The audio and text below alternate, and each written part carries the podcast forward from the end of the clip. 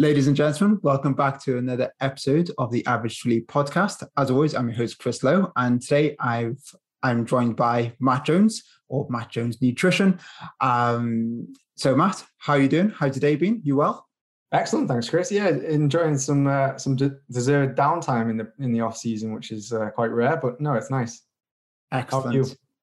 So, I clearly know who you are, but for the listeners who may not, could you just give a really brief uh, overview into who is Matt Jones Nutrition, what you do, who do you work with?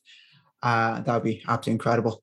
Yeah, absolutely. So, uh, sports nutritionist, uh, currently working with West Ham United as a, a consultant, head of nutrition there, uh, consulting also with uh, the Chelsea women's team um, and the Scotland national team as well, the men's Scotland national team. So, over the last 10 years, I've primarily worked in football uh, across various countries from here in the UK, Brazil, uh, Middle East, um, and Asia as well, uh, and, and North America, college college sport. Um, so, yeah, a bit of a bit of a whirlwind ten years, but um, nice to be back in the UK and, and settle down with family here now.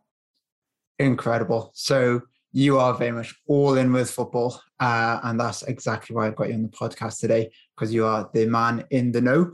Um, so basically, what I love to do today is just discuss on how we can really build and develop a pro footballer's nutrition plan to support performance, recovery, body composition, not just performance in the training week, but also on match day and so on.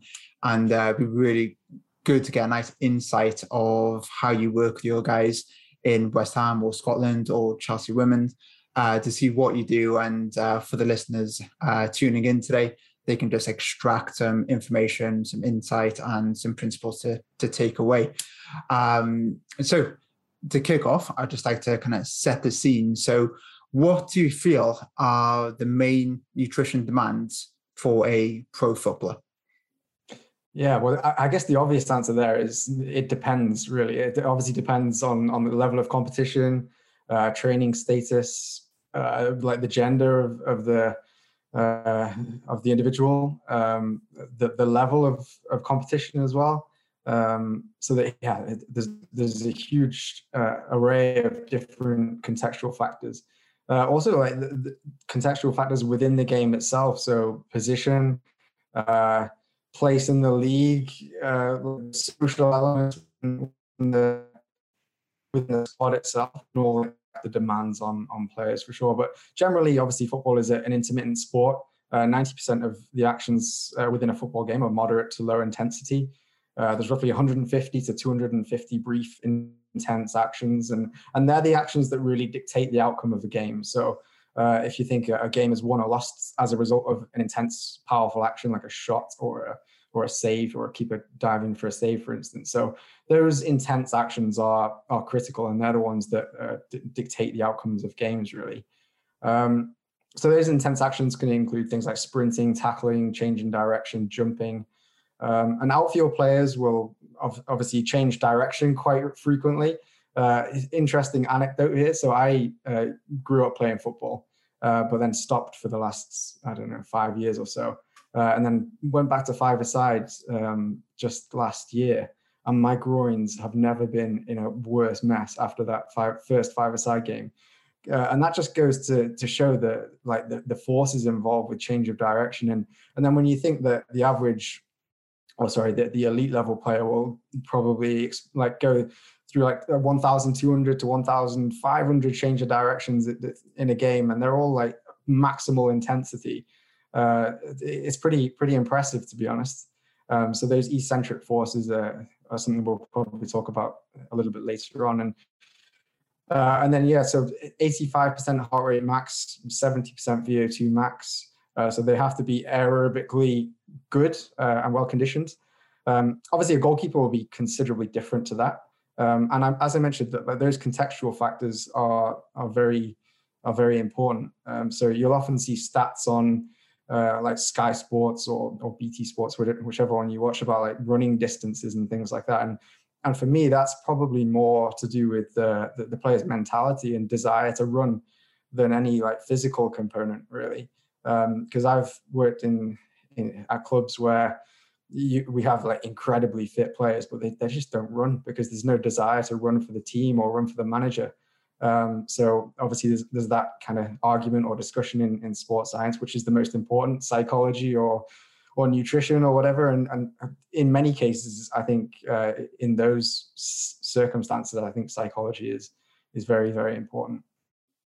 Um, so yeah, looking at like positional differences, like central midfielders and wide midfielders cover typically the most distance um, and and the most distance at high speeds as well.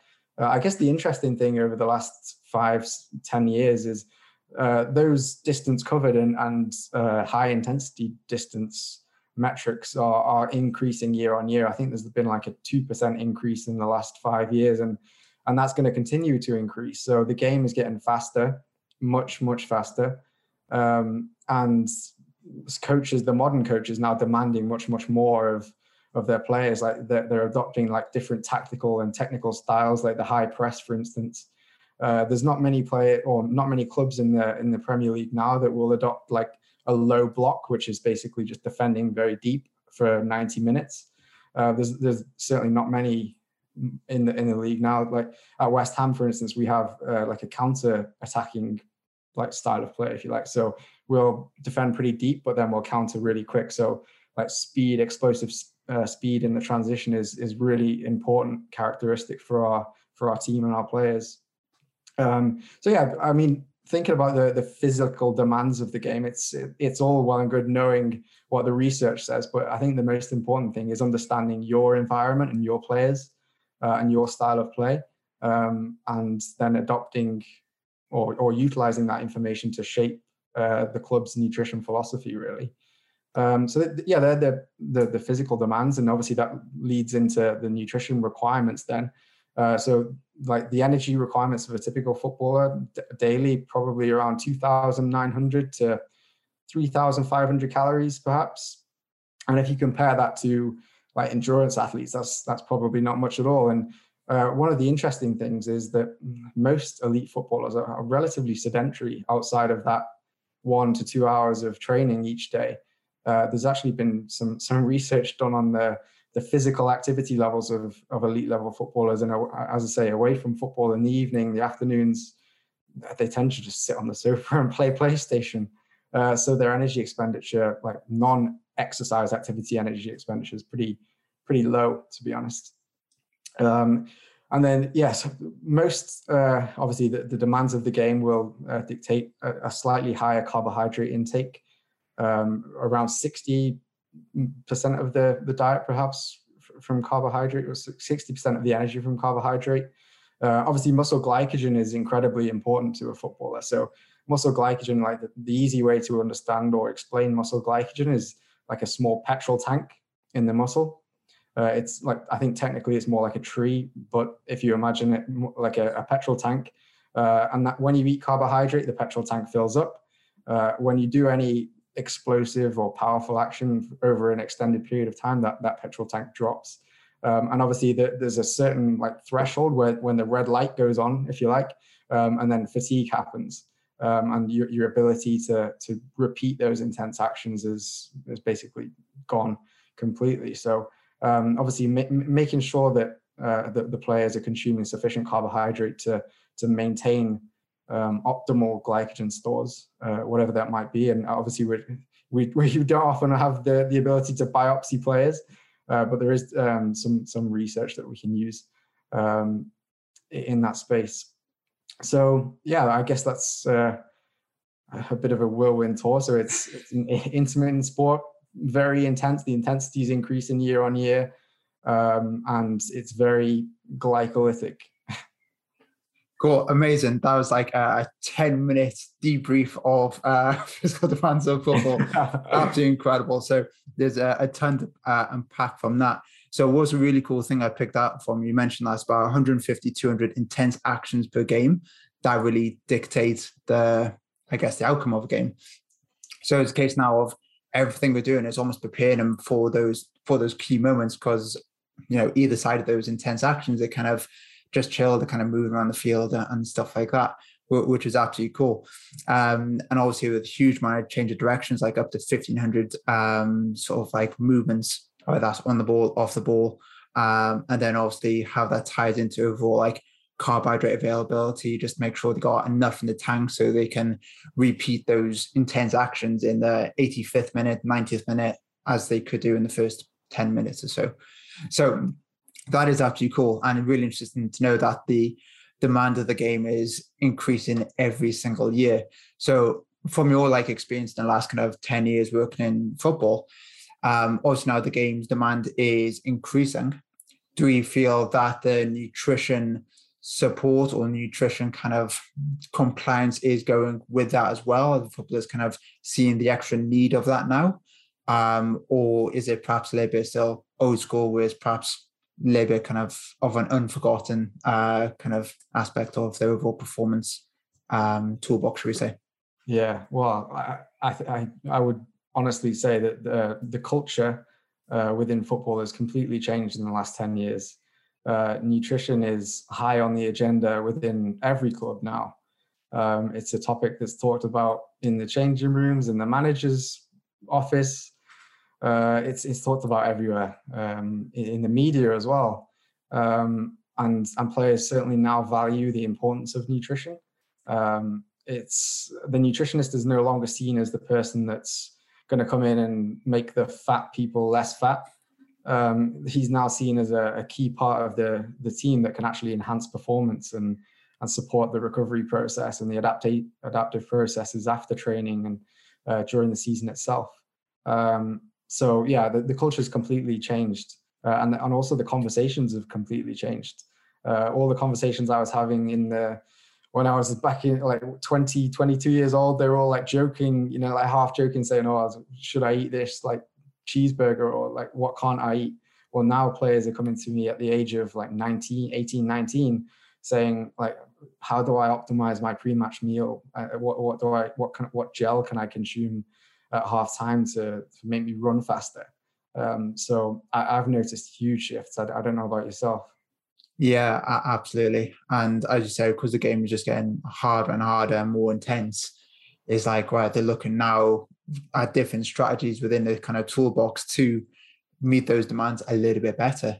Um, so based on these like inc- ever increasing demands, do we feel like now players are meeting these demands correctly through their nutrition? Are they getting enough carbohydrates in? And and so on. And if not, what do we feel like the main challenges from preventing them in doing so? Yeah, that's a great question. So I think um, if, if again, if you look at the research and if if I look at my applied practice, I think male footballers are typically pretty good at meeting daily calorie requirements or daily energy requirements. So they they they're able to maintain energy balance across the season. Uh, so they're, they're consuming sufficient calories generally. Uh, but I think the, the challenge that they have, uh, or the the issues that they have, is the, the type of calories they're consuming, and and also the distribution of those macronutrients across the day uh, I think that's the they're the two components that they they struggle with. Um, so I think because they do require more carbohydrate than like the, the traditional diet, I think uh, they'll typically fail to to meet those like higher intakes of carbohydrate. Um, so I, I, mean, I think the uh, the average carbohydrate intake will be something around like four four grams per kilogram uh, in in our squad um, sometimes five. And obviously, if you compare that to like the gold standard research, it should be like five, maybe six, uh, maybe even higher in some players, um, especially uh, in, in the in the lead up to games and things. Uh, but if we're just talking about a, a, typical typical training day, yeah, I think most will will struggle to consume um, that amount of carbohydrate, and most of their meals will be very like dominated by protein and, and then fat as well. Um, so that's obviously something that we we continue to to encourage uh, those like slight changes, and and whether that be uh, like the factors that influence that, I think there's there's a number of different factors. Really, obviously education, perhaps. Um, although I think education is less of a concern now because if you look at like every Premier League club, they have a very talented sports nutritionist working with them. Uh, and, and that's not just level one. We're also talking about like championship clubs and, and League One clubs as well. Um, so I think education is less of an issue now. Um, logistics, maybe um, logistic or access to, to food, uh, that could be a, a, problem. And I think it's like social factors, like like the media, um, like media messages around carbohydrate, like demonizing carbohydrate. Um, you can't discount the influence of wives and girlfriends who are also following like low carb diets uh, at home. Um, so it might be that they go home and then they don't consume any carbohydrate because their wife or girlfriend is cooking for them, and and there are there's some like model runway model, and uh, they they just have never consumed carbohydrate for the last six years or ten years. So I think there's certainly social factors as well involved there. Um, yeah, so the, I think there are a number of different factors that uh, like feed into that that issue. Uh, but I think that yeah, the biggest issue is the the uh, uh, the distribution of the macronutrients across uh, across that energy requirement. Uh, sorry, the the yeah the the macronutrient intake um, and then the distribution across the day. I think it's very much skewed towards the evening.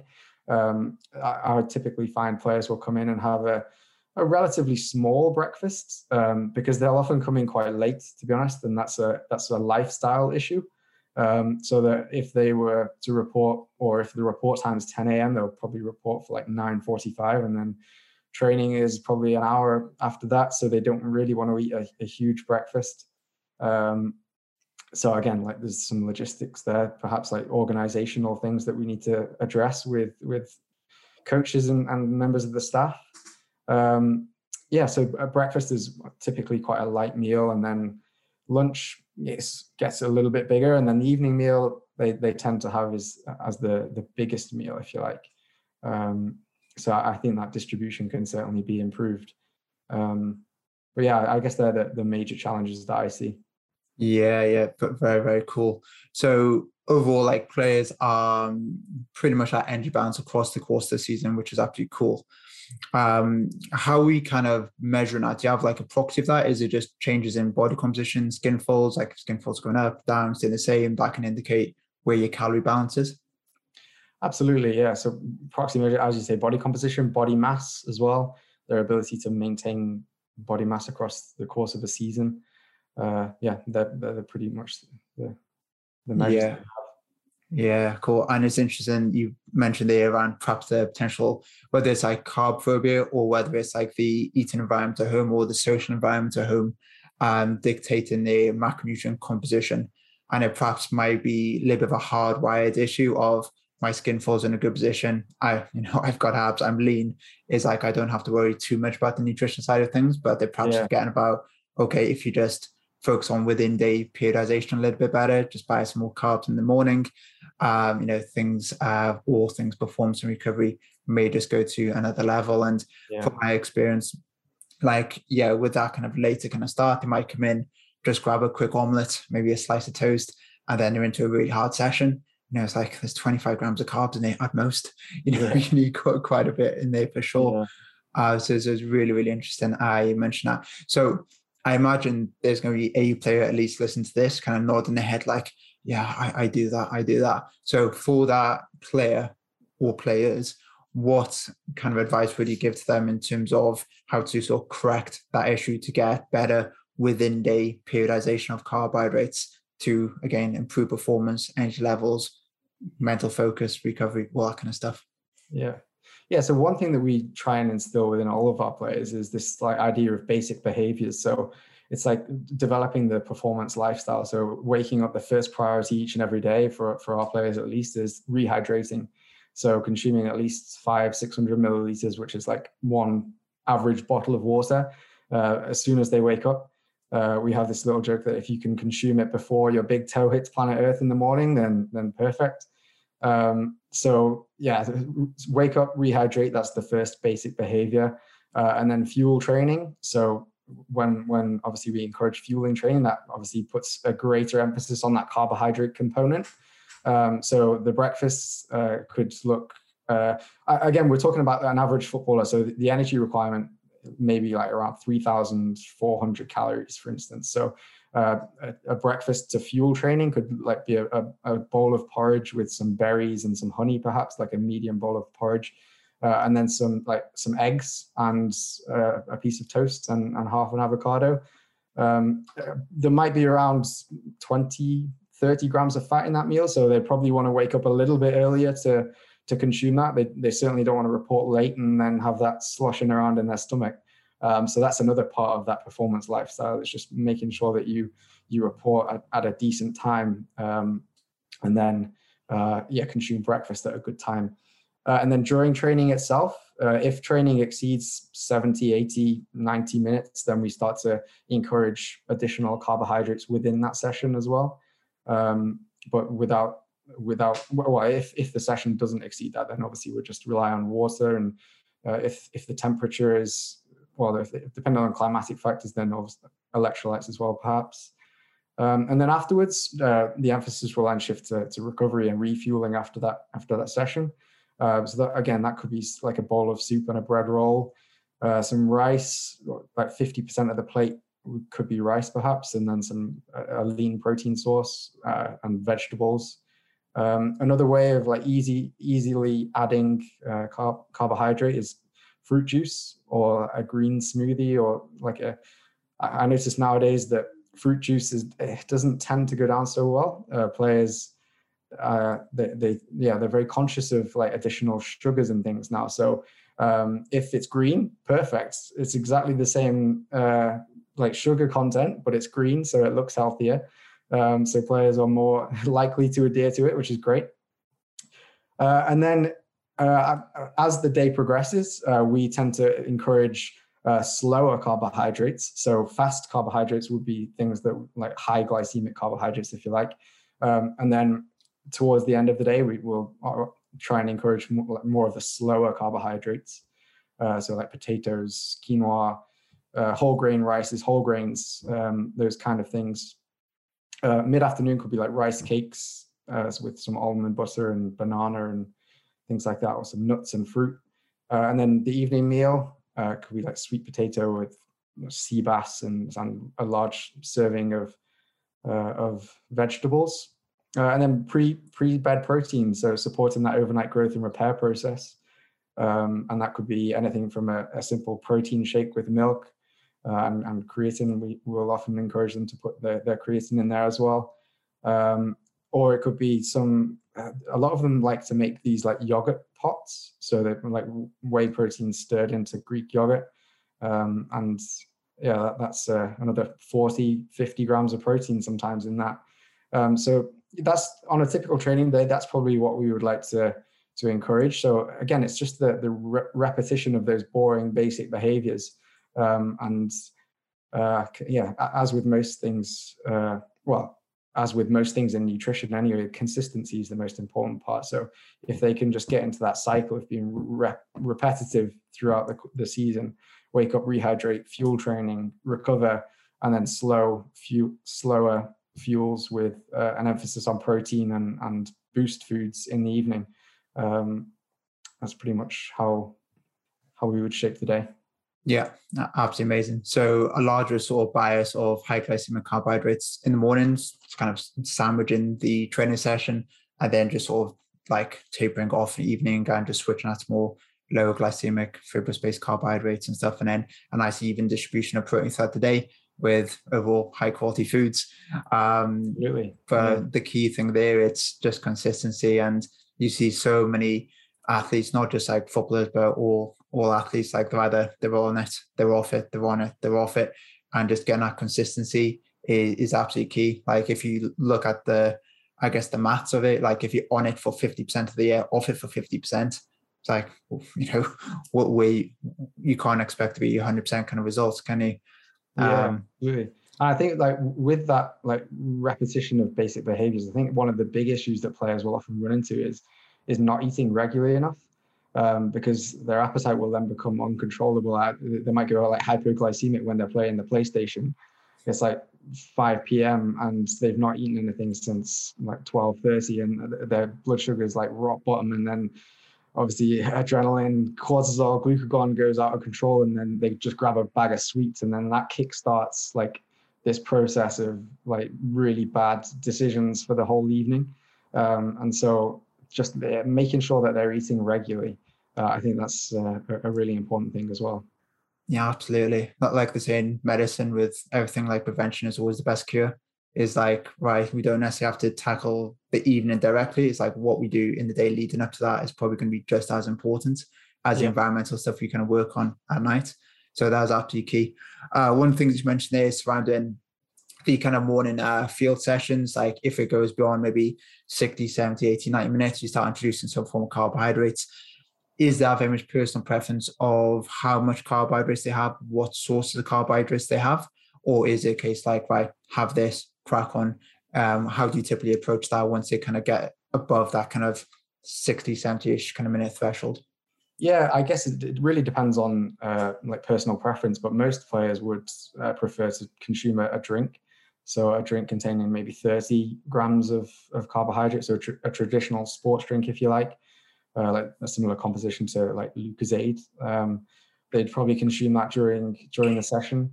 Uh, there's very few occasions really where players would then also ask for like a gel or or some gummies or some or a banana or something like that. And if you know that happens, then they're working very very hard, um, or they've made some really bad decisions the day before. yeah, absolutely. Um, like always see, like say, say for example, in wasps or something like that. If the boys haven't quite got their morning, their breakfast kind of um, sort of locked in and dialed in, if they've slept late or something hasn't quite gone to plan, they're dipping into the supplements cupboard, grabbing some caffeine and stuff. It's like, right, that's just highlighting a deficit somewhere in your nutrition, eating, and, and lifestyle over the yeah. last kind of 24 hours. So that sometimes is quite nice that happens because it just opens up that conversation. It's like, right, really? what's yeah. going on? Yeah, um, flags, red flags. It's nice to when they pop up, isn't it? yeah, absolutely. So no, that, that that's that's really cool. Um, yeah, really, really like uh, that that side of things. So as we kind of look at the whole training week uh, with you at West Ham, do you typically have like your harder training days, your lighter training days, or is it very similar uh, training demand on a daily basis? So you've got, got like a training day and rest day, or high training day, medium day, low training day, and so on. And if you do, how do you then how does that daily kind of blueprint change? Uh, if so.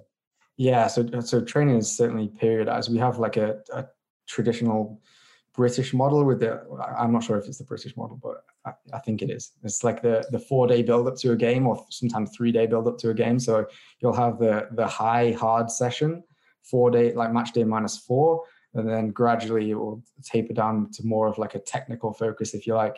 Um, so that that match day minus four or match day minus three sometimes that's typically the overload day, um, and that's obviously where demands on carbohydrate and uh, and, calories as well are going to increase quite significantly.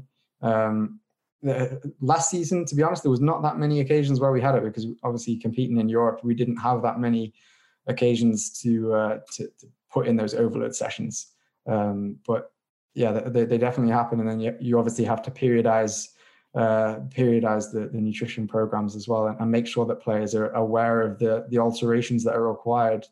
Um, and obviously, going back to that like typical training day, the the easy alteration for them to make is just increase carbohydrate in the later meals as well.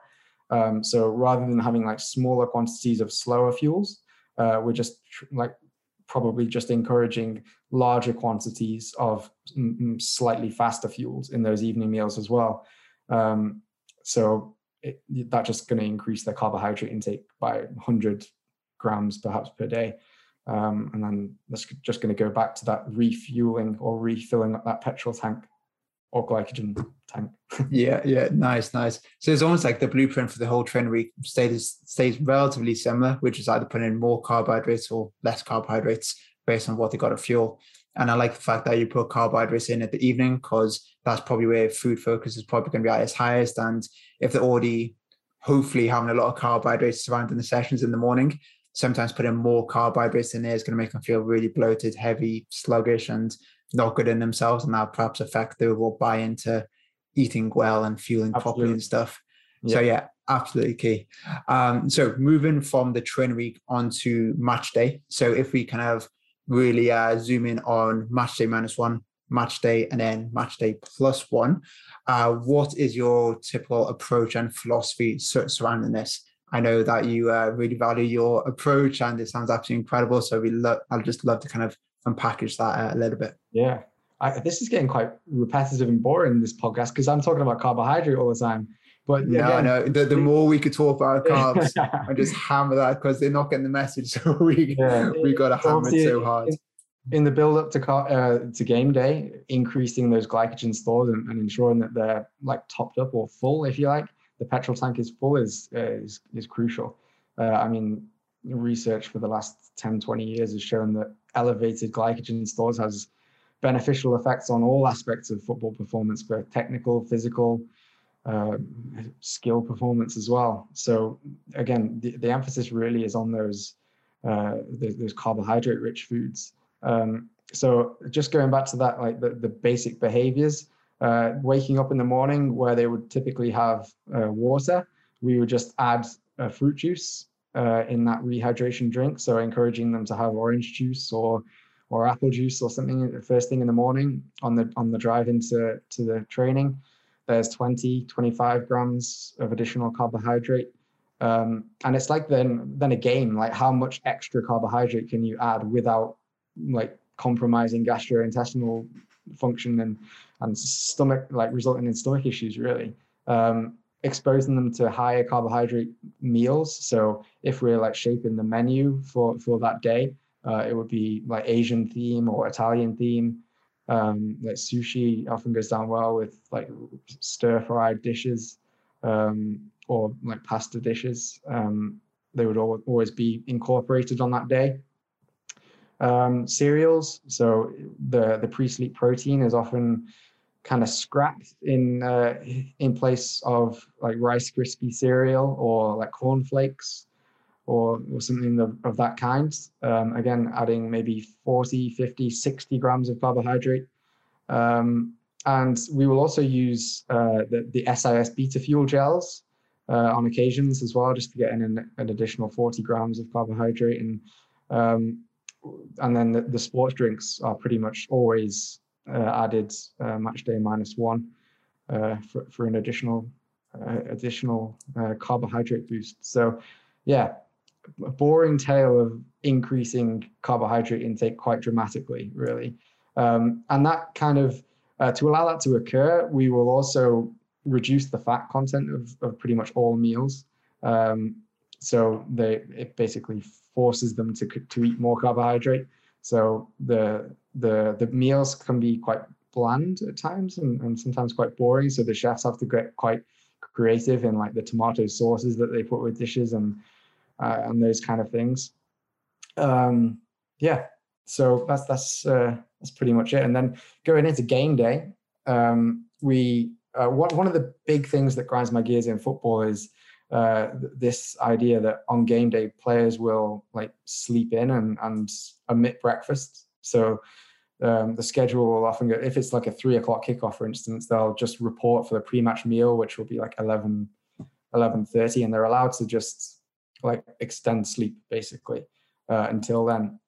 And that really frustrates me because if they repeat that over the course of over the course of the season, then uh, obviously we also know that their ability to like m- make up for those missed calories uh, or compensate for those missed calories at breakfast is, is not that great after a game. Um, and that's obviously a, a, really crucial time to maintain a positive energy balance, if not a, a negative energy, or oh, sorry, if not energy balance at least. Um, so we always try and encourage players to come down and, and consume breakfast. Uh, and that's not always always possible. So we often deliver breakfast to them in their in their rooms. So if they if it's an away game, for instance, we'll have like a little breakfast pack available in in their room, um, and yeah, so that's going to have a, a, positive effect. So again, that that breakfast will be carbohydrate rich, um, lower in fiber, familiar foods. Uh, we always encourage uh, protein with the pre-match meal as well to optimize neurotransmitter synthesis. Um, so like the production of uh, like well if you have like a high carbohydrate meal and you can obviously increase uh, well increase tryptophan in the blood and then tryptophan crosses blood brain barrier and then increase in serotonin uh, make you feel quite lethargic at times with some some individuals especially um, so the, including some protein in there can sometimes offset that and and optimize neurotransmitter synthesis um, and will also delay uh, the rate at which the, the carbohydrate is digested and absorbed. So um, that, that can have positive effects as well. Um, yeah, r- really cool. Just before you get into match uh, specific stuff, a couple of questions. Um, one, in terms of match minus one, um, also you are putting a lot of carbohydrates in it and a lot of sugar in there as well. For the carb phobic player, do they typically have issues? or do they see the kind of importance of that day in our specific kind of context? Uh, and then second one then is when you're looking at say general kind of amounts for like a, a, player to aim for, what kind of numbers do you typically look for? And then does that affect the different type of game the following day or the amount of minutes they expect to play or what's the general kind of recommendation around that?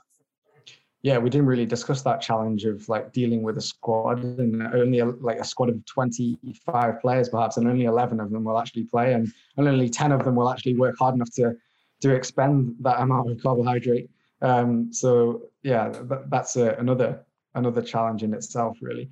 Um, so going back to the, the the first part of the question, yeah, like context is key, and, and I think players now really understand that um, consuming 600 grams of carbohydrate from whole grain pasta is not going to leave them feeling very well.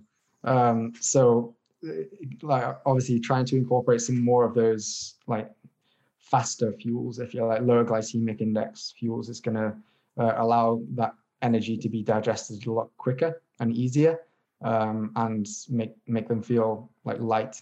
Um, pretty much every athlete or player that I've ever worked with says they want to feel light and when they when they start playing. And, and the reality is none of them want to feel really full. Um, and so obviously you can modify fiber intake slightly in those 48 hours before uh, before the game um, to, to allow that to happen um, while also being fully fueled. So yeah, yeah, i think they, they they're starting to understand that context like context is key in that in that scenario I think you asked another question, but I forgot more. Yeah, what kind of uh, targets do you typically aim for? Perhaps like grams per kilo. You mentioned like 600 grams there, but can we get more specific to the actual player? Yeah, so around about eight, uh, six to eight grams per kilo. Six for mm, like a lazy centre back, perhaps, um, and up, upwards of eight to for like a central midfield player. Um, eight grams per kilo. So I don't know, like what's that, 650 grams, maybe something like that. Um, which is a, a, that's a decent amount of carbohydrate, isn't it? You know, so it's a good day uh, of eating. Yeah, good day of eating. Yeah, that's uh, and that's that's another challenge for them, especially if they're having to do that like three times a week. Yeah, um, it, it can be can be quite quite challenging, but players now are, are actually very very good at doing that um, and that shows in in their ability to maintain performance across uh, across the season. Um, I mean, the last three years we've seen like a lot of our like central midfield players and uh, the players that like complete or complete the most or cover the most distance at high speed. Their their ability to maintain maintain that across the course of a season uh, is is very good, um, and that kind of shows in their diet as well. Yeah, nice, nice, nice. We know that, oh, as you mentioned with glycogen stores, you kind of got that threshold before the red light kind of comes on. So just consume enough carbohydrates throughout the course of the day, the match, and so on. It just keeps you above that red light from switching on, which, which is absolutely key. So in terms of match day itself, then uh, you mentioned that breakfast is sometimes an issue, and that's perhaps little bit more of a cultural thing, perhaps just letting them to lie in and sleep in, which we all know how powerful and important sleep is for physical and mental performance. But you know, it, there's going to be a, um, a time where we have to kind of put a little bit of a cut off there and actually, you know, make a uh, breakfast a little bit more mandatory. But at the moment, with the kind of bags you take the hotel rooms, uh, what's typically in those kind of uh, little bags? Carbohydrates, I imagine. Yeah, most definitely. Yeah. Um, it really depends on their personal preferences. Like some some players will have like cereals and yogurts and fruit. Uh, some players will ask for toaster and a bagel uh, with jam, and then other players will have like cereal bars and fruit juice. Um, so yeah, it, there's there's a mixed bag really, but I guess it, like fundamentally, if if you just look at the nutrients provided, it would be around like 60 grams of carbohydrate per per meal, and the vehicles with which we deliver that are quite different. Um, it could be cereal, bread, bars. There's a variety of different vehicles. Yeah. Yeah, cool, cool. And a big uh, key important point you made there was that every player, pretty yeah, pretty much every single player does not want to feel heavy, bloated, sluggish, and sleepy going into a match. So yeah. doing like pretty much all the heavy work with eating the day before just really offsets the kind of heightened kind of need to get loads of carbohydrates in before match. Because from experience, like a lot of players, whether it's you know football, whether it's rugby or so on, they wouldn't carb load enough the day before, and then they're cramming in so much food in their pre-match meal because they need to fuel. And yeah. you know, it's all just sitting in the stomach. They feel so heavy, no bounciness, no spring in their step, and uh, essentially they're, they're not playing uh, overly well. Yeah. So I really like the point you made there as well in terms of the pre-match meal, just not going so carb heavy. So yes, we need carbohydrates, but putting some protein, some amino acids in there to help like neurotransmitters and stuff like that. That that's really cool. And you know, you definitely don't hear many nutritionists or teams kind of speaking about that. So it's really cool that you kind of think that next extra level, uh, which is class. Yeah, like cognitive function is something that we don't often talk about from a nutrition perspective, but it's it's so important, isn't it? You know, like like you'll see player, well, you'll see teams that start slowly, but they fueled really well, and that that could be down to cognitive function. You know, like like why are they starting so slowly? That if if you watch like teams in the warm up, you can see when they're on it, like they're fast, they're sharp, and then you there's other occasions where they're they're just not. So um, yeah, we we certainly can't overlook uh, the importance of cognitive function and the role of nutrition within cognitive function as well. Yeah, absolutely. And uh, the key thing you mentioned there as well with adding protein in just slows down the release of those carbs a little bit as well maybe preventing that hyper, rebound hypoglycemia from happening.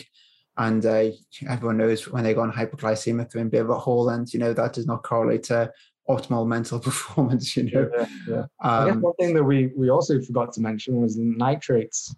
Um, yeah, so in the lead up to games, we'll always uh, try and encourage 800 1000 milligrams of nitrates per day and, and that's from both from supplemental forms so like beetroot shots beetroot juice uh, nitrate shots, if you like, and then also uh, dietary sources. So beetroot cookies, beetroot brownies, spinach in sauces, um, spinach smoothies, like various uh, various sources of nitrates.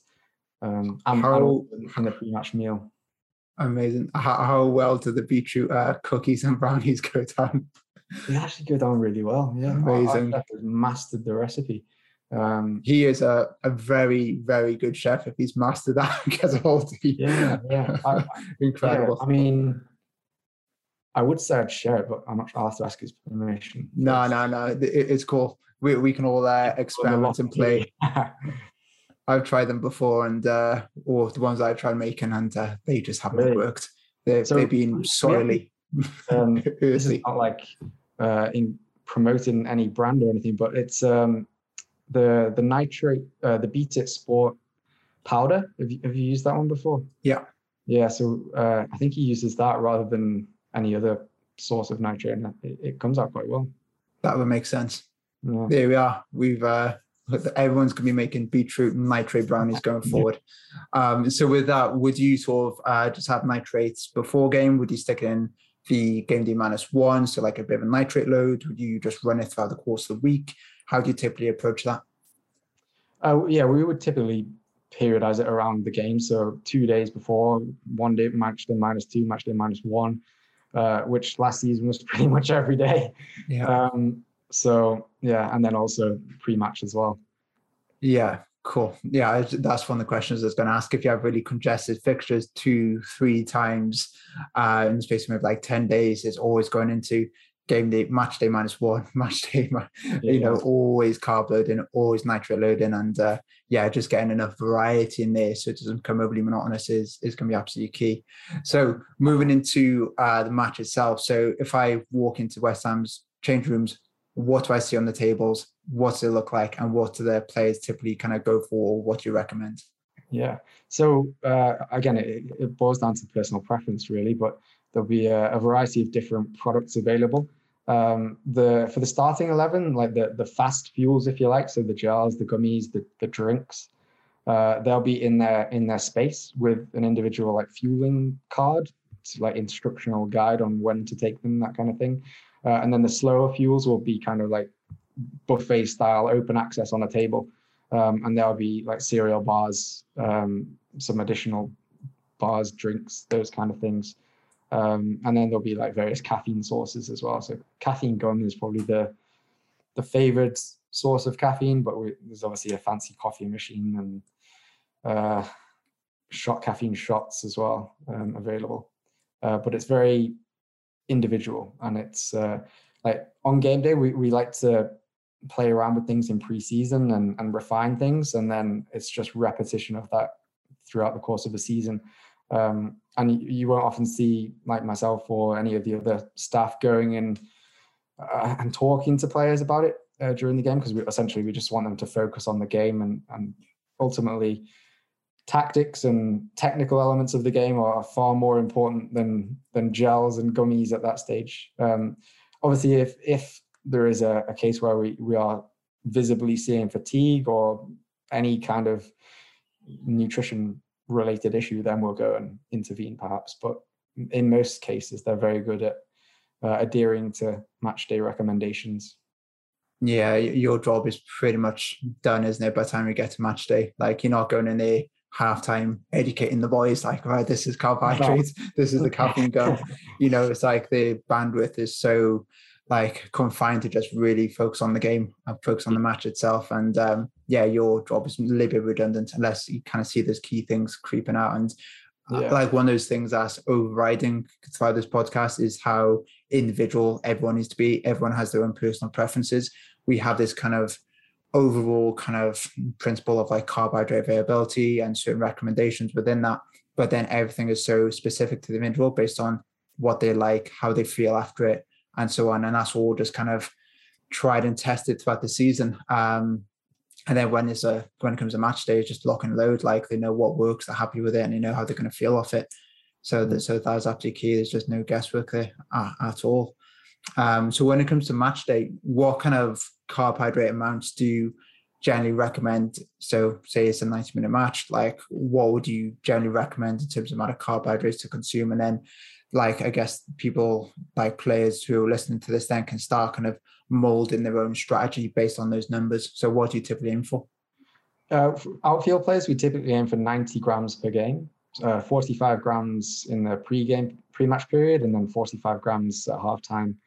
Uh, so that's pretty much like one bottle of sports drink and uh, a gel, perhaps, um, and that's repeated uh, pre-match and then and then again at halftime.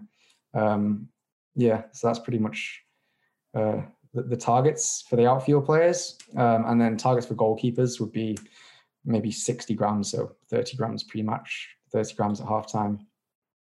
Yeah, nice, nice. Do you encourage them trying to get some form of carbohydrates on in the first or second half if there's like a small stoppage in play, or do you kind of just say like, right, we're going to put everything into pre-match and halftime, and if there is an opportunity, then we got that as a little bit of an extra.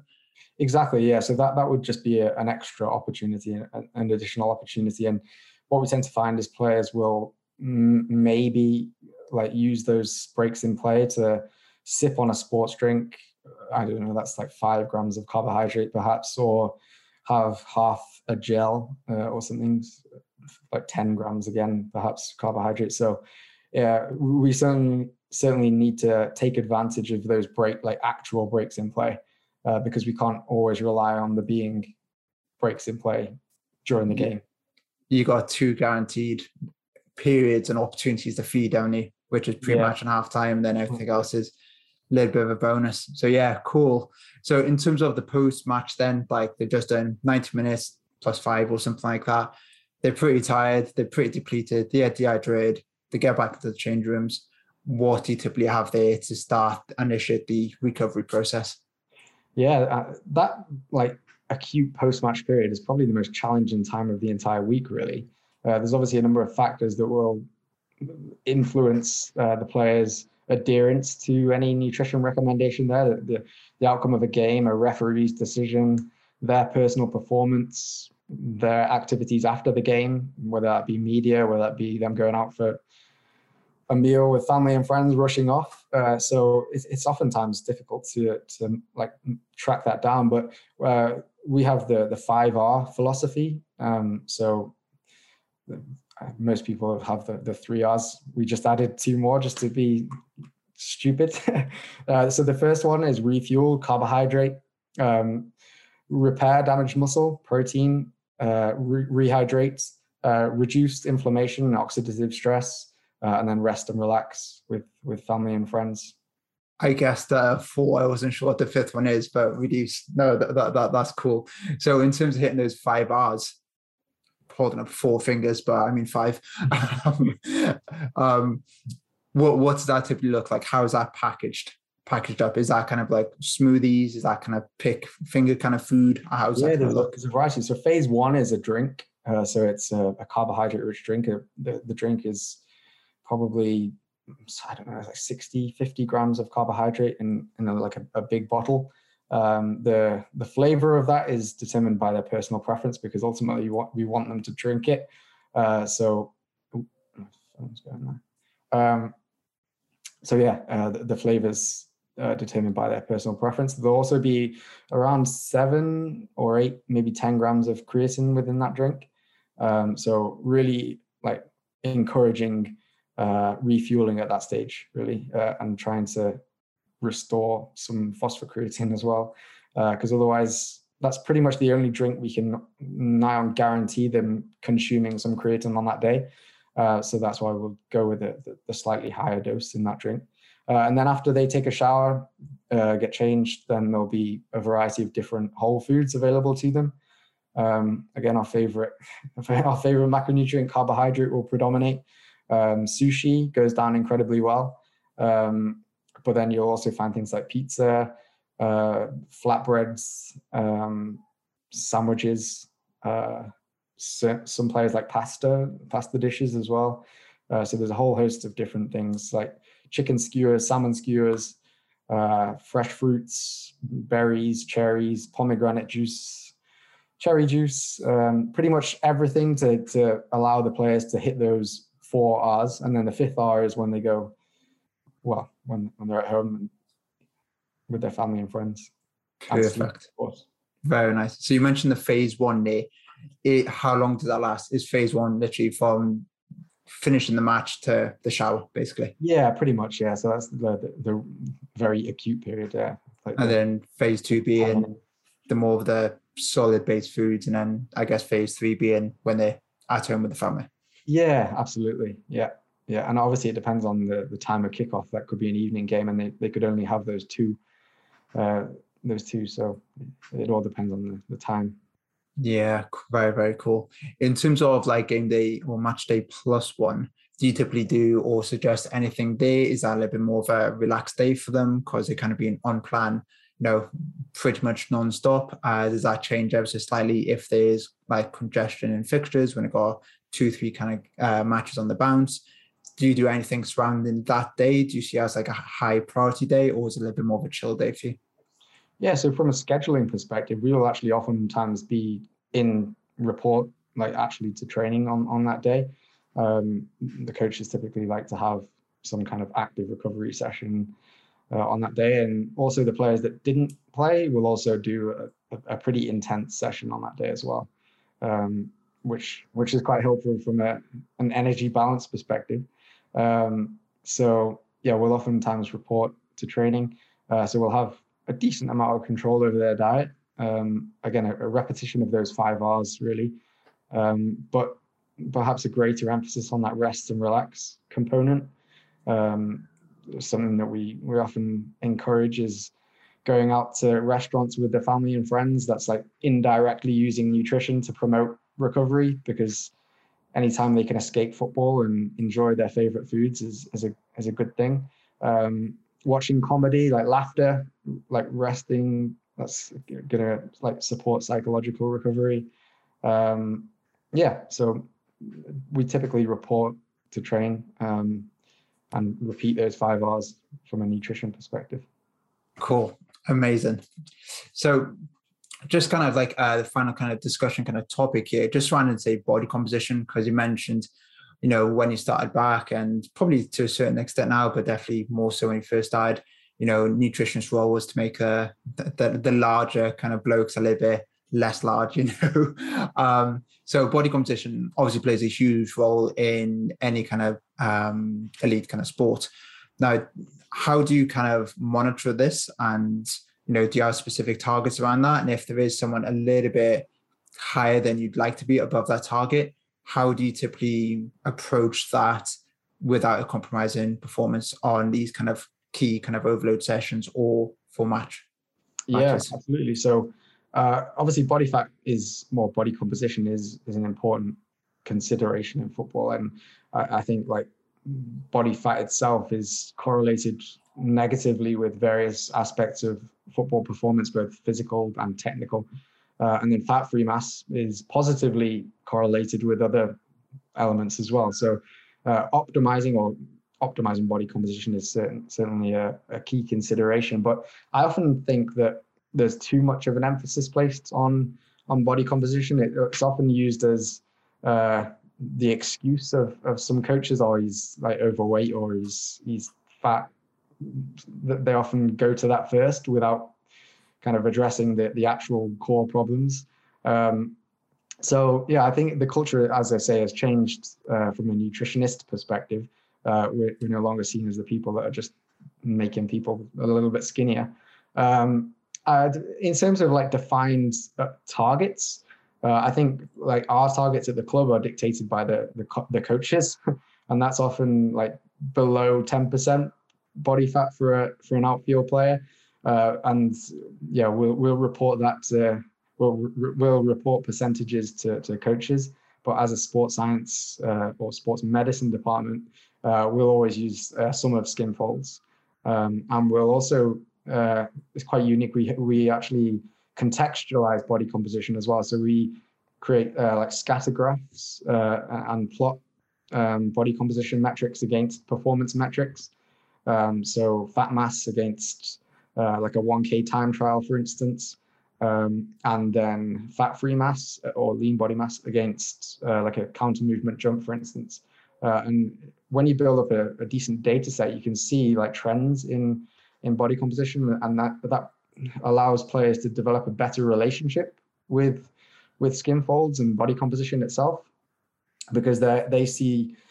Uh, they, they see their skin fold calipers come out and they automatically think, oh, you're just going to pinch me and tell me how fat I am again.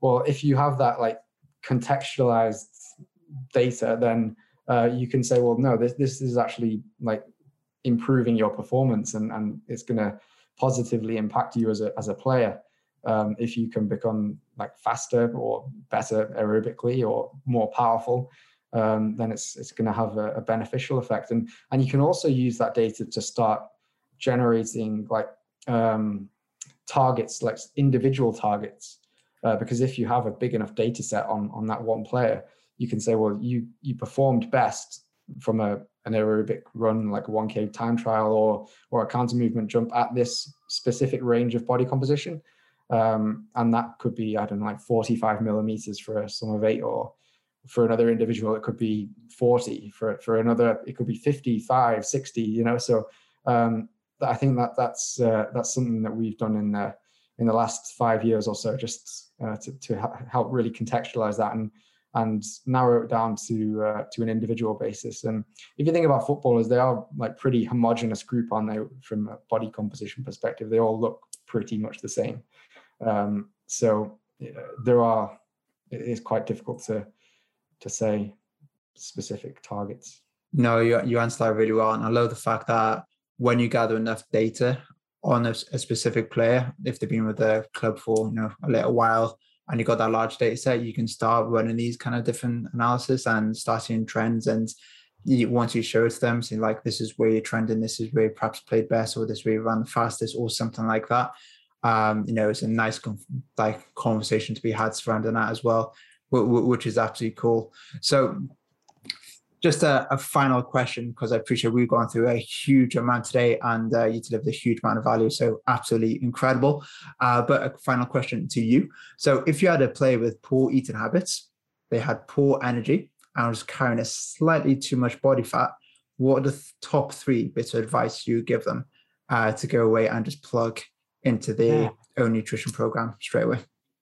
Good question. Um, I think the first and foremost, aside from any like m- calorie requirement or macronutrient requirement, I would like touch on motivation um, and like the desire. So make sure that they actually understand and appreciate uh, the impact of nutrition on their on their performance, and make sure they understand like if they do make these changes to their diet, make sure they understand that it's going to benefit them and, and their performance long term. Because um, I, I, think that's oftentimes uh, oftentimes missing. Like we talk about education, like knowing about how much carbohydrate is in a, a bread roll and and how much to consume each day, but sometimes players can't really like link their performance to that.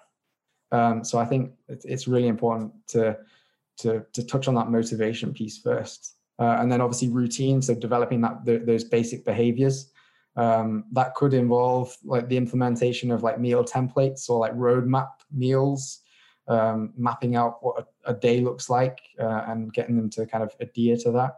Uh, I think we kind of talked about what that might look like um, in in the previous answer, but you change that slightly, obviously, to to reduce the calories, perhaps if they're slightly overweight. Um, and then the environment, um, obviously, try and work on their environment at home uh, and make sure that their environment is uh, conducive to to those positive changes. Amazing. So one, understand. Two, routine. Three, environment. I think they are absolutely solid. Really, really cool. So Matt, I want to say a huge thank you for coming on uh, today's pod. Absolutely huge amount of insight um, delivered. So really, really cool. Um, for any player or any athlete listening today, where can they find you and keep up to date with all your good work? Yeah, uh, to be honest, Chris, I, I, keep quite a low profile on social media and everything. Um, so I am on Instagram. I, I don't actually know what it is. It's like MLJ underscore NES, I think, or, or something like that. I, will tag that in the description notes. Don't, don't worry, okay, you'll be getting tagged. and then on on Twitter as well, uh, Matt Jones NC. Um, we're currently working on a new website uh, called Food for Football. Uh, myself and uh, my friend Johnny Marsh. So uh, that will be live soon. But I do have a website that's like an antique website with uh, me looking quite literally like an 18 year old on there. So it's mjnutrition.co.uk. Um, but yes, social media, Twitter is probably the best place, or sometimes Instagram. Cool. So I'll definitely be um, plugging and sharing everything surrounding food for food for football. Is that right? That's right. Yeah. Cool. Amazing. When our uh, launches gets released, I will be plugging that. And guys, please go and check that out. I know that'll be absolutely incredible. Um, so Matt, once again, thank you so much. A pleasure and a privilege, and uh, really appreciate your time today.